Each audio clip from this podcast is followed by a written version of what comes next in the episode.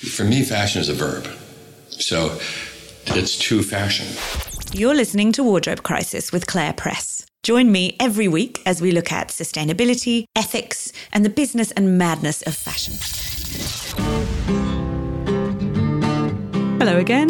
How are you all doing? I'm in London. I'm recording this while I'm here for Fashion Week, and I'll be sharing some of what I see at the shows in the next newsletter. If you don't get it yet, you can sign up at thewardrobecrisis.com. You can also check out my Instagram at Mrs. Press. And of course, I'm recording new podcasts for you. Can't wait to share those. But for now, I've got a fab interview from the last time I was here. We're talking trend forecasting with Future Laboratory's Christopher Sanderson. Now, in sustainable fashion circles, we're used to thinking of trends as terrible, right? It's the last thing we want, like crazy, ultra fast industry driven by, I don't know, constantly changing trends. We talk about it in this interview actually, like it's pink one minute, then it's blue, and then it's pink again. And like you can't keep up, right? That's what drives overconsumption. And when we're flipping between different or often conflicting as well, right? Trends when it comes to shopping, that's when we can lose control and we just buy and waste way too much. But what about the broader trends shaping our culture, societies, and even sustainability itself? It's not all about selling us more crap. Cultural, lifestyle, economic, and societal trends help us form a picture of where we're headed. And looking at future trends this way can help us shape our strategies for everything from new business models to reaching our chosen audiences. And just, I think, making sense of what's going on around us. So, how do trend forecasters work? Regular listeners of the show will know that I've got a new book coming out later in the year. It's about the future of fashion. And as part of my research, I was seeking out as many experts as I could, and Chris was one of those. He co founded the Future Lab in 2000 with Martin Raymond. And some of what he told me is in my book, and you're going to have to wait until October to find out. But while I went to see him, we took some extra time to record a more general podcast looking at the trend forecasters' art and their tools, Chris's own story, and also some of the trends to watch out for in 2023 and 24. But the good ones, the ones that we, not pink versus blue, the ones we actually want. For our Aussie listeners, Chris is currently on a speaking tour of Australia, sharing his Future Lab insights. I think it's until March the 12th. But anyway, we've shared a link in the show description so you can find out more. Finally, I want to ask you a favour. Can you help me by sharing the show? Proudly independent since 2017, Wardrobe Crisis has been sharing these stories without backing from big companies, without loads of cash, marketing, and production teams. And I could use some love the simple act of giving us a top rate and review in Apple Podcasts, or just, you know, recommending Wardrobe Crisis to a friend, just send on the link. That makes a massive difference to me. So thank you. Okay, let's get on with the show and meet Christopher Sanderson, co founder of the Future Laboratory.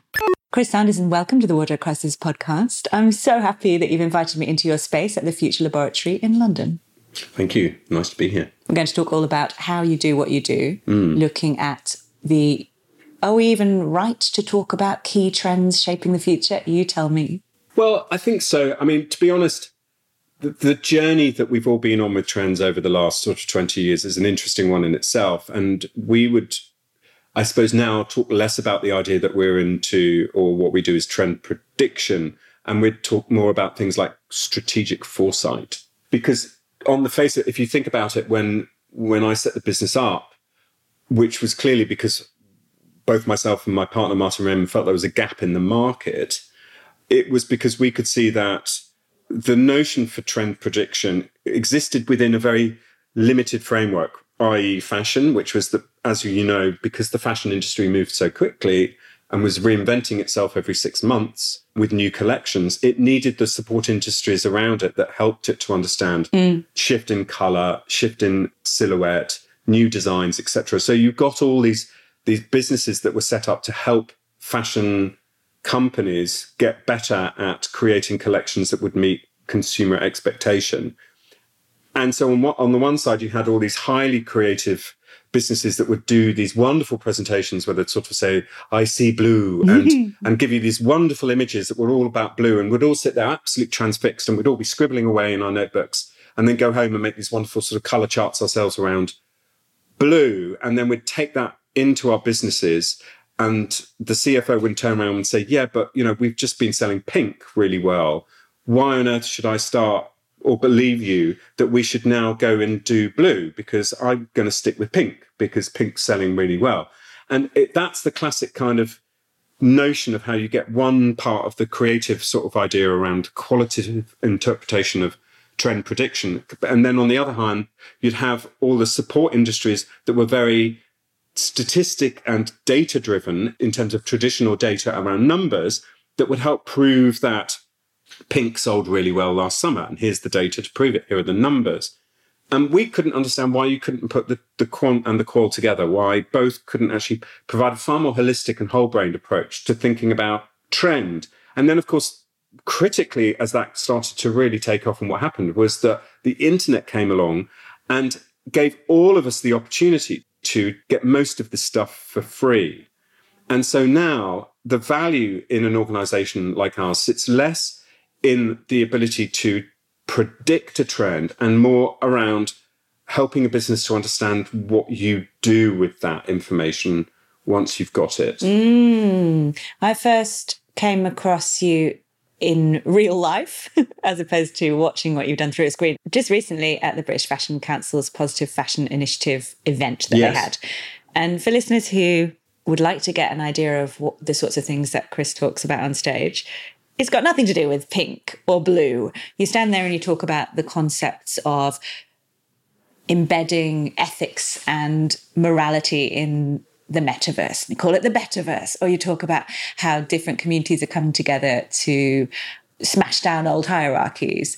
What I'm saying is these are big ideas. Yes, you might be saying, okay, more people are going flexitarian, but that's not really what you're doing here. You're trying to kind of map the way in which different parts of society are headed. You're absolutely right. And a lot of what the team here are doing is continuing to observe and map big global drivers, those, those really core movements in global society, in global economies that are, are really changing the way that consumers behave, whether that be resource scarcity, whether that be mm. evolving technology. Just to, to cite two, you know, these are kind of long term things that take 10, 20, 30, 40, 50 years to really map out, as opposed to the idea of, of something which is trending, which, as we know, yeah. can come and go very, very quickly. Yeah. Who, who or what helps you do what you do?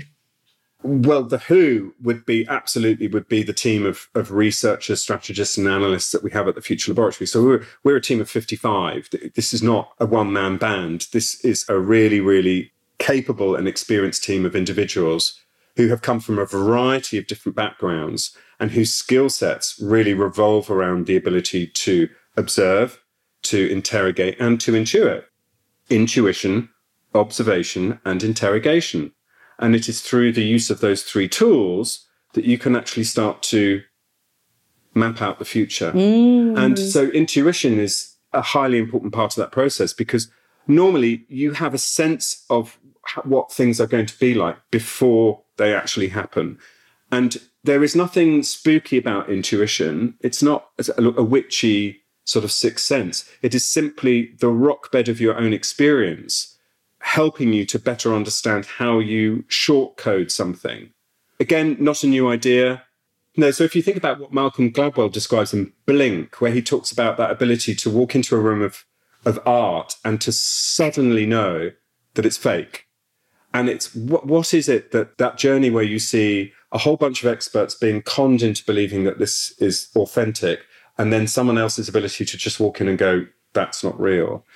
And it's that shortcut process, which is what really intuition is, is about. And for us, it's the first point. It's the, it's the spearhead because if you successfully use your intuition, you support it through the process of observation and interrogation. Of course, you ask questions, but the important thing is what's the question you're going to ask and who are you going to ask it to? Which is why we are not market researchers because a lot of the time we don't believe that the consumer, the general public, is ever going to give us the answers that we need. What do they know about the future? So we'd rather ask an expert. You know, again, to, to kind of use a, an off used quote, it was Henry Ford who said, if you'd given the public what they wanted, it would have been a faster horse. Yeah. They didn't know what the car was. Chris, do you think we've all got intuition and can you hone it? We all do have intuition, and absolutely we can all hone it. Did you hone yours in a specific way? Totally, absolutely. It, you know, a lot of it is about it. Like any of these things, half the journey with a talent is in recognizing the talent and then giving it space to breathe and to grow and to and feeding it. And so recognizing that you have the ability to make intuitive decisions and to trust your intuition is the most important thing. Most of us spend a lot of time not trusting our intuition and then using other parts of our brain to actually rationalize a feeling. And it's that process of let's be guided by the experts, let's be guided not by a sense of the majority, but let's look at things where it's the anomalies in a situation that are of interest to me. Because, like a seismologist, I'm looking for those small movements of that needle that help me to understand that there is a pattern that's beginning to emerge that historically I can refer back to and prove out that that is a likely indication that larger seismic activity is about to occur. A seismologist Yes. is data driven. How much data do you collect and use in what you Well, do? now you see, the data is such a great word because whenever we use the word data, we tend to think that it refers to numbers, but it needn't. Really? Data can be visual. I was thinking when I said it as well. that it's Data one of can those be words I don't understand. I don't like Yeah. very much. Yeah. data is simply about a body of information. Uh, It's just we often think that it refers purely to statistical analysis. There are no numbers about the future because it hasn't happened yet. I was thinking maybe in a much more elementary way that you'd be like, well, 15 people in Hoxton were drinking matcha tea. Today. I know that sounds absurd, but you know, you're actually talking about counting. Yeah, no, there's, there is always an element where we might be looking at the numbers and the data around subsets, but we'll often be looking at it within a context of thinking about other examples that show us that this is something worth further scrutiny or attention. And it could be about the one off vision that a bartender has had to reinvent their idea of the cocktail. And, you know, I mean, there are countless examples I could give of our process of observing that trend, whether it be through the growth of the coffee movement that just took everyone by storm from the sort of mid 90s onwards to the growth of the no and low alcohol categories to the emergence of the CBD market, the move towards vegetarian, organic, and then flexitarian and plant based diets, which we've tracked extensively over the years. And sometimes it is about the numbers. It's about the fact that you'll get the data that will show that there's been a marked increase in the sales of dot, dot, dot. But it, as I've said, it might also be about the fact that you we suddenly start to hear about a one-off shop that's opened in downtown Tokyo or, you know, in Brixton in South London or in an unexpected part of San Francisco. And it might be the fact that you've got three very similar shops opening in three completely disconnected cities globally that starts to indicate that there's a feeling, a sense, and an, an interest in doing something slightly divergent. That again is just another set of data that helps to confirm that something bigger is on its way. Chris, because you and I both share a magazine background, albeit different ones, that just made me giggle because we used to say three is a trend. Uh, absolutely, and, and you know our team here follow very similar circumstances for for trying to assess and analyze the opportunities for identifying trends and growth areas. Three sightings of a platform on a different runway. Yeah, As you know, this podcast is all about sustainability. I feel like many of our listeners will bristle at the idea of trends because trends are inherently unsustainable if we're chasing them. In today, out tomorrow, it's one of the reasons why we're so speedy in fashion.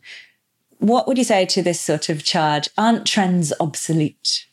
trends are not obsolete at all. What all of us are probably concerned about and would really like to see moving towards obsolescence is the really negative use of the word trend through its diminutive term trendy. Yeah. which really only started in the 1950s onwards, which is where the more traditional understanding of a trend being a movement towards something being used to define a moment in fashion. And the sense of trendiness and trendy has now been co opted around the word to define the idea that we all start to pull towards something that is attractive or aspirational or For a brief time. something that we all want for a very brief period of time. And I would absolutely agree with your listeners that that is actually the last thing that most of us want. Yeah. What about sustainability as a trend? That's another thing that people bristle about. Like, sustainability is not a trend, it's the only way forward, which is something I'm sure I've said. But sometimes in these reports from whoever it is, you'll see sustainability is trending, and that makes people nervous that perhaps it's a here today, gone tomorrow conversation. Well, it may very well be because we may well be here and gone tomorrow. So I think it's really important to give space and thought to the notion that sustainability is a trend because it is growing in popularity and it continues to attract more people who look at the importance of a more sustainable lifestyle and a more sustainable relationship with the idea of consumption. So it is absolutely a trend, and the notion of our attraction to what sustainability represents is a clear lifestyle choice.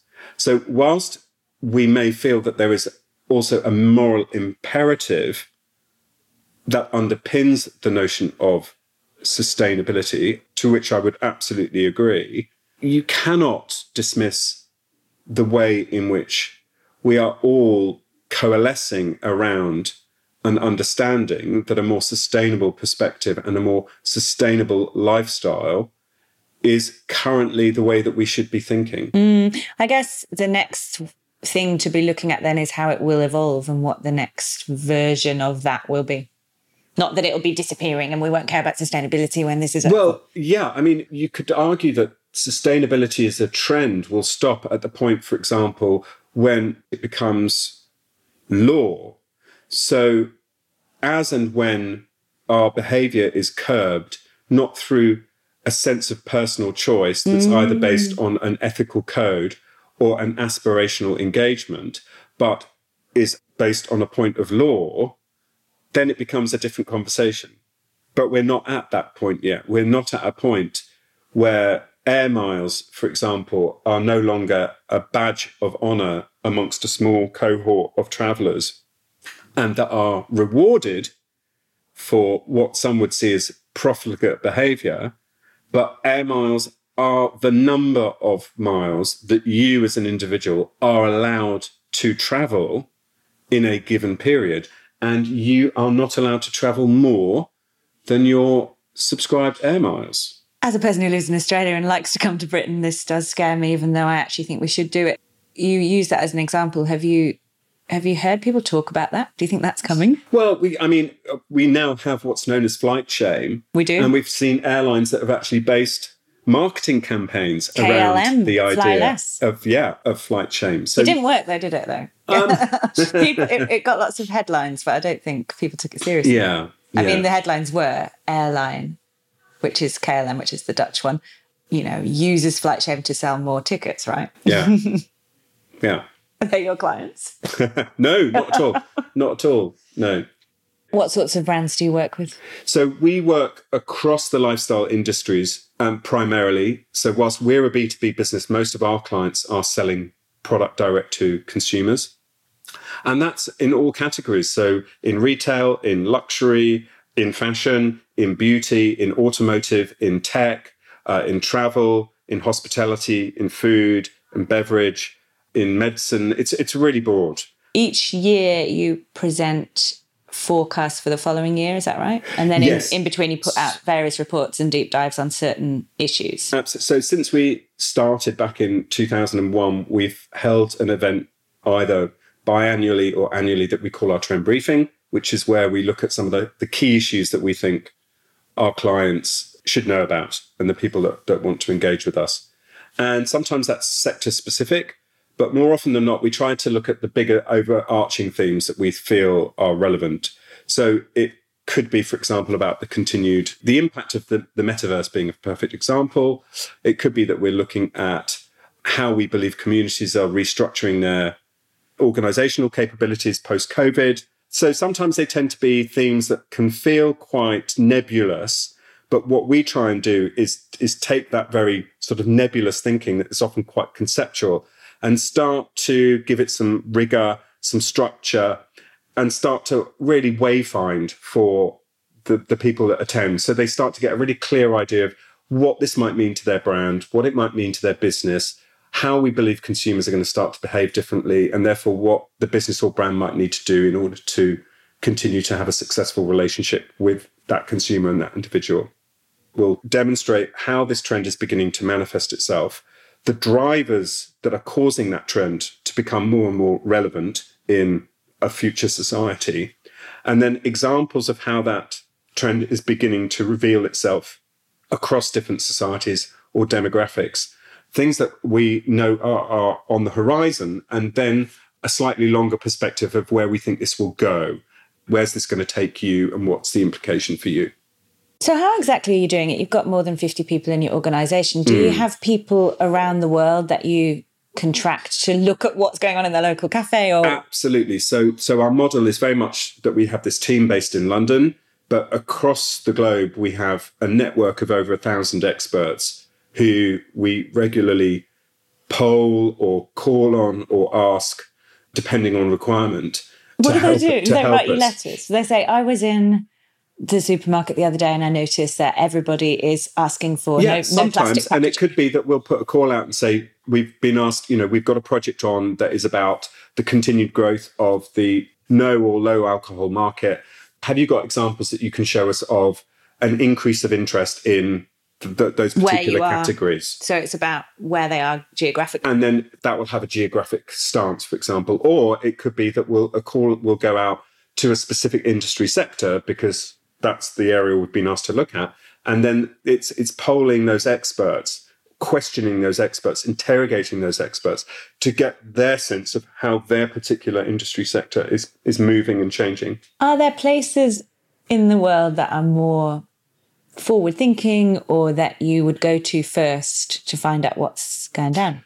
London continues to be an absolute centre of deviance where people think counter to popular culture. Do you um, like de- deviant in a positive light? Yeah, absolutely. It's a great word because, again, it's provocative. So it makes people stop and think because, again, it goes to the heart, I think, about of, of successful trend forecasting and analysis, which is that the idea that you're you're spotting difference, which often on first look or encounter is not either interesting, acceptable, or popular. And so the use of the word deviant, I think, helps you to understand that there is a tension going on here. That the majority of the time, the first time you present an idea of a trend, the majority of people don't get it, aren't interested, or it repels them. Not maybe in a very re- visceral way, but more just like, no, nah, that, no, don't see the value in that. Um, that was making me think, Chris, it's interesting, isn't it, how we use words? Because the idea of deviance or deviant behavior is definitely associated with criminality and terrible kids being bad. But actually, that's because our society doesn't praise people who step out from the norm. And we've got this cultural hang up about, oh, don't put your head above the water, don't be different. No, absolutely. And if you look at the, the, the general makeup of any population and, and this is seminal to our work, which is based on the thinking of sociologists like Everett M. Rogers, who in the 1960s was writing about what he called the diffusion of innovation and the diffusion of innovation curve, which in essence is the S curve from where we get the expression ahead of the curve, which defines the fact that within almost any given population or group or community of people, you have a tiny number of people who are what he classifies as innovators, about 3% of the early adopters population. No, no, no, before your early adopters. Okay. No, you've got innovators. So innovators oh, the really small the, number the tiny, tiny 3% who are the ones who are actually doing it. They are coming up with new ideas. They are disrupting. They are thinking about the opportunity for doing something different and creating change. But most innovators are so obsessed with the idea of innovating that that's all that they do which is why the next group is so important, which is your early adopters. And we all know early adopters. We might even be one. If you're listening to a podcast to some extent, you're probably an early adopter, which is that you want to know things before other people. So you're the kind of person that has downloaded that app and joined that community before your friends. You've actually watched that box set before anyone else. You know the name of that band before anyone else. You've changed your jeans style ahead of the majority of your group or adopted a new haircut because your ability to transmit newness is how you derive a lot of your social status. I did a podcast with an author called Will Storr who wrote a book about status and a book called Selfie. And we talked about, we had a fight actually about, um, good fight about what drives status and why, why we chase status. Yeah. And I come from a, a more, I think Will really thinks that this is innate and that it's catch or kill, be first or die.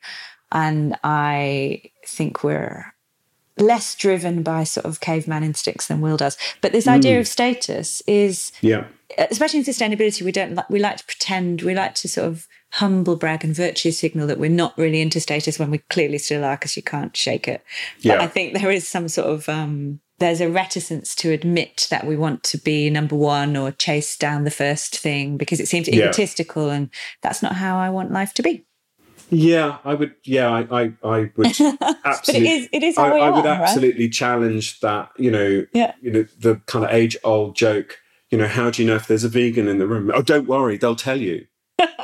Being, you know, the perfect example, which is that actually I'm I'm going to be at great pains to tell you about my suffering, about my decision to of abstinence, about what I've given up, about what I'm choosing not to do. Oh no, And we can't I'm shake it. absolutely going to wear it on my sleeve. Yeah. You know, And I guess we do that in sustainability as well, don't we? completely. Damn it. Um, what sort of status chaser were you as a kid, Chris? Um, well, you So I know you worked in fashion. Yeah, so you are talking to somebody who still doesn't drive to this day and has never owned a car, not out of some kind of higher moral ethic or calling, but because they spent all their driving lesson money on Katharine Hamnett. Um, she's been on this podcast. She's a legend. So there you go. She's so, a, she's the three percent, right? yeah, no, completely. Uh, she's a great example of that. What were you Yeah. wearing? What, what from Katharine Hamnett? Oh my goodness! Well, I do remember buying one of her Gorby T-shirts. I love Gorby, which I actually wore in Russia. As in Gorbachev. yes. Oh, I, just I love that you just threw that in. I was in Russia, by the way. so uh, yeah. no, right. The height of Perestroika and Glasnost. I was in Russia on a, a tour and um, A bus tour. Oh, not a bus tour. No, a theatrical tour. Actually, I was in a, in a play. Were you? that was in Russia. Were you an and actor? I was. I trained as an actor. Yeah, and um, What play was it? It was actually a production of Murder in the Cathedral. Wow. Bizarre, and we took it to the Moscow Art Theatre. Which, if anyone uh, uh, of your uh, listeners know who Stanislavski is, it, it was his theatre, and it was where out. where his his training started and was exemplified. So it was a And you wore a big Gorby t-shirt. And I, yeah, I, and the, what the most interesting thing about that was that the Hamnett Gorby T-shirt, which had a big heart and a picture of Gorby on it, had of course had his birthmark splotch on it. And in Russia, in the media, it was Oh, always don't airbrushed out. Wow. Yeah, so it was. Whilst there was th- lots of eyebrows at just the T-shirt itself, the problem uh, came Deviant. from the fact that it actually showed him as he really was. I love that I got that story out of you. Didn't know you were an actor. Can you just give us one or pick one trend that you're excited about shaping fashion in the future? Is it about, for example, the scientist working on the biotech material? Like, what are you tracking? What are you looking for? I've been really interested, for example, in some of the work we've been doing in our food reports. And Martin and I actually did a book called Create, which is I the future of, of eating.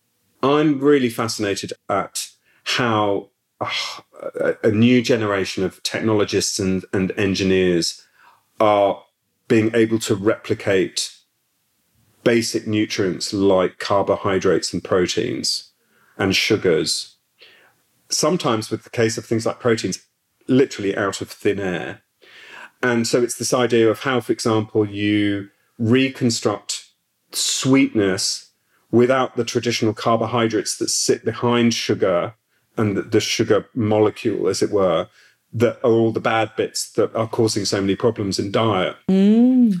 And so, how you create something that has this, the natural sweetness of sugar without it actually being refined sugar, I think is so interesting because whilst we're not there yet, those kind of innovations that have the opportunity to radically transform diet mm. and our relationship with food, I think become very interesting.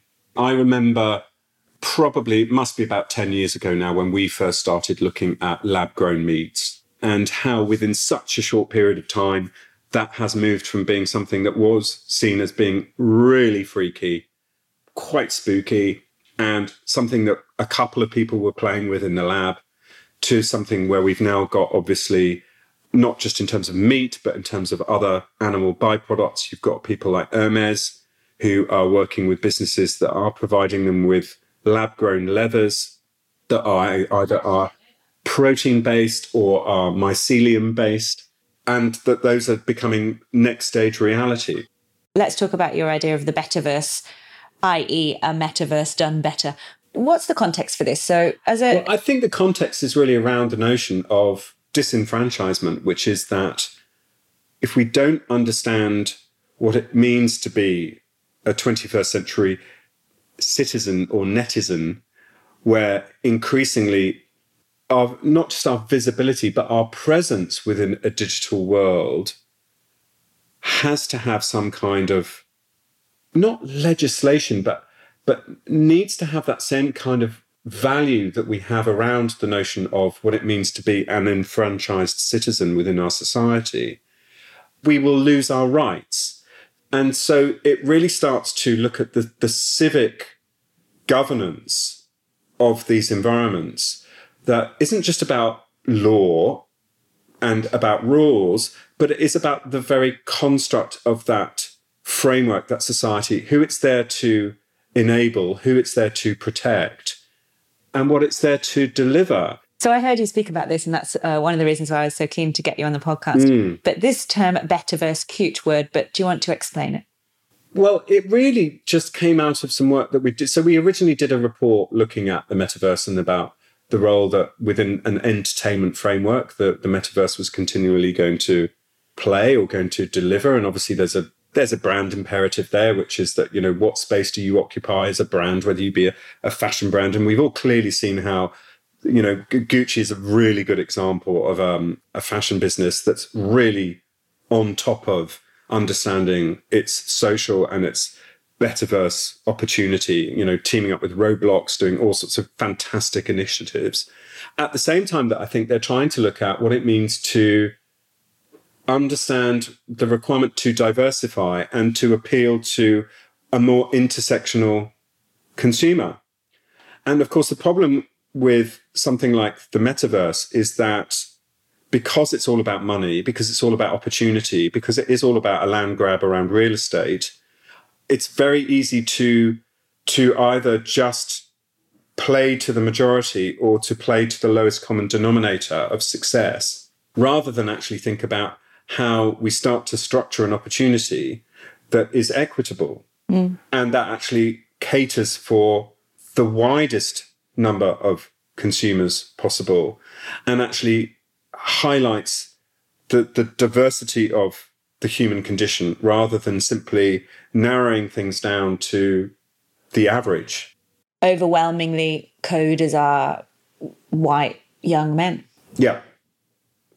And therein lies the problem, which is why you see fantastic initiatives like ones designed to actually provide free application software that enables people to actually choose black Afro Caribbean hairstyles for their avatars that are a more genuine representation of mm. the difference that you find in ethnic hair. Mm. So that you don't end up with these gross standardizations or appropriations that have no reality and, and are simply not based in a, a, real lived experience. And we need to learn the lessons from gaming, for example, where there's so much misogyny and so much sexism because nerdy single white young men have written most of these programs.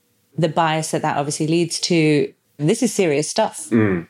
Uh, and that's why that the conversation around how you structure and build a society mm. is so important. Mm. and whether it be around the notions of a constitution, but the creation of a society within our digital realm is one of the most pressing kind of concerns that we we we should be focused on right now. And it's obviously also about how brands manage data. Yeah, that's part of the conversation.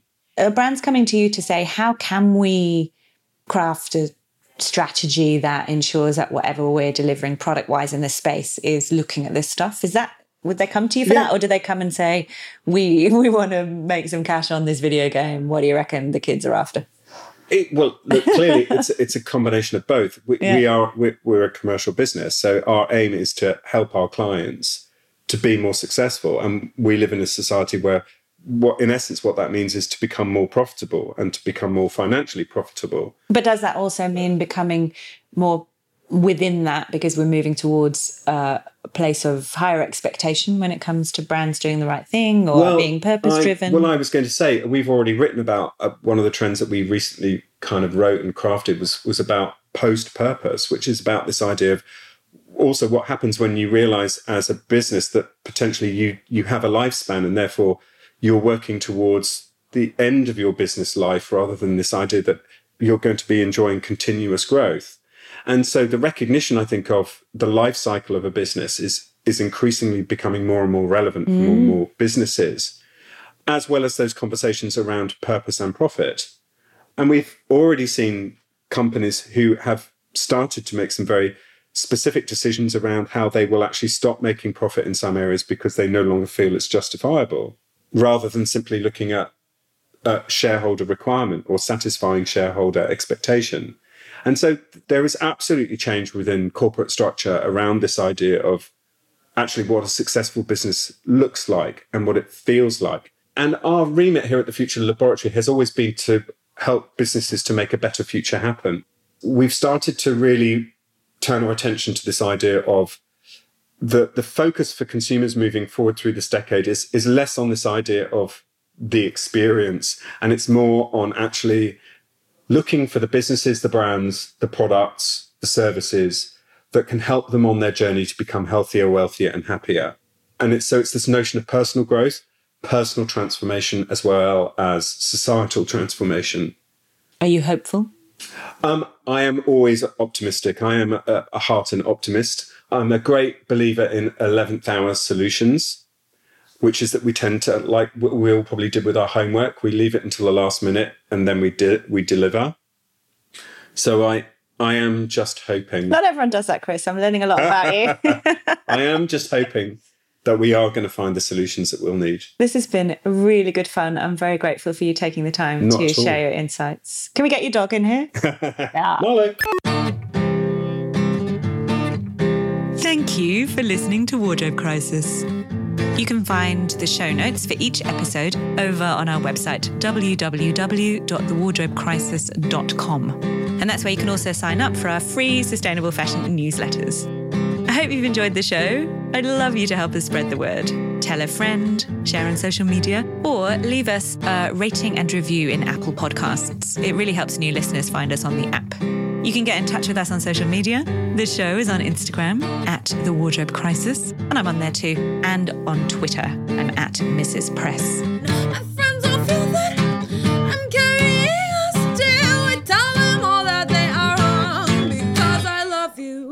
Because I love you, because I love you, because I love you, because I love you, because I love